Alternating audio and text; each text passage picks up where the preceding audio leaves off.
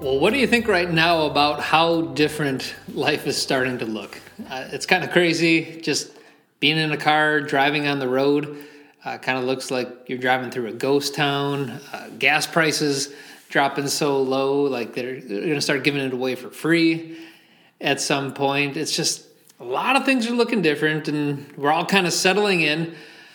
But uh, what I'd like to do today is just kind of give you some thoughts that I feel like God's been putting out of my heart for how are things going to look different after COVID 19. So, like pictures several months out, right? When when things are going back to normal, what parts of this will have shaped us in a positive direction from what God had all along? So I, I, got four bold predictions for you. Full, four bold predictions of what life will look like differently after COVID 19. And the first one is rest. I think that this situation right now is forcing us to rest. The pace of life is slowing down. The amount of things that we do and can do is, is being rearranged. And you may hate it. You may be bored you might feel anxious, like I, there's just something I've got to do right now. But uh, this is actually how it works. It's going to be a little bit of a detox kind of thing. But when our bodies and when our souls really profoundly experience a state of rest, you can get used to it. And you're going to feel the health that goes along with it. And yeah, when everything gets lifted, you might want to run around and book vacations or go to your favorite restaurant or, or whatever um, I, am still thinking that we are not going to give up the state of rest that we've known. and We're going to learn to thrive on that. So that's my first bold prediction. You're going to see more rest. Also, uh, I predict your family is going to be the family that it is. Uh, like right now, uh, in my home, my son has taken over my desk with his homework. Like he is all up in my space. And what I do now gets rearranged around what he does and what he has going on for him. And, uh, you know, I think a lot of times our homes can be just a bunch of people that share the same roof and um, sometimes share a meal together. But this is making my family look at each other and talk to each other in different ways. And we're already at the point of please tell me it's not another night of just watching more movies. Like, some point we just got to figure out how to relate to each other at a more in-depth level. And as you and your family do that that there could be some junk that comes out of it you know uh, not every issue has been faced or addressed and you might run into it. But man wouldn't you want your family to be as real as it actually is? To, to know the members of your family as they really are. And i think that's what's what's, what's going to help don't be afraid if, if, some of the stuff comes to the surface because as you deal it and relate to each other, it's it's going to change. That we know who this family is and how to relate to each other. Number three, uh, third bold prediction: what's going to change after COVID nineteen? Our definition of neighbor is going to change. I, I love right now that uh, people are trying to notice each other.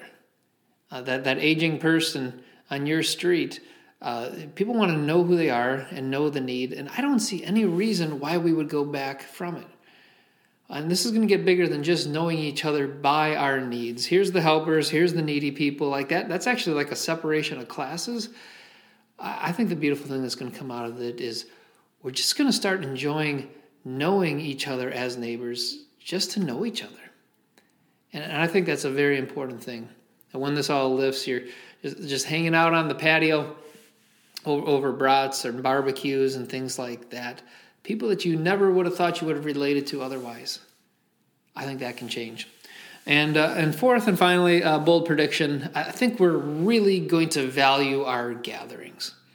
There, there's some gatherings that we really just take for granted, uh, almost um, try to avoid.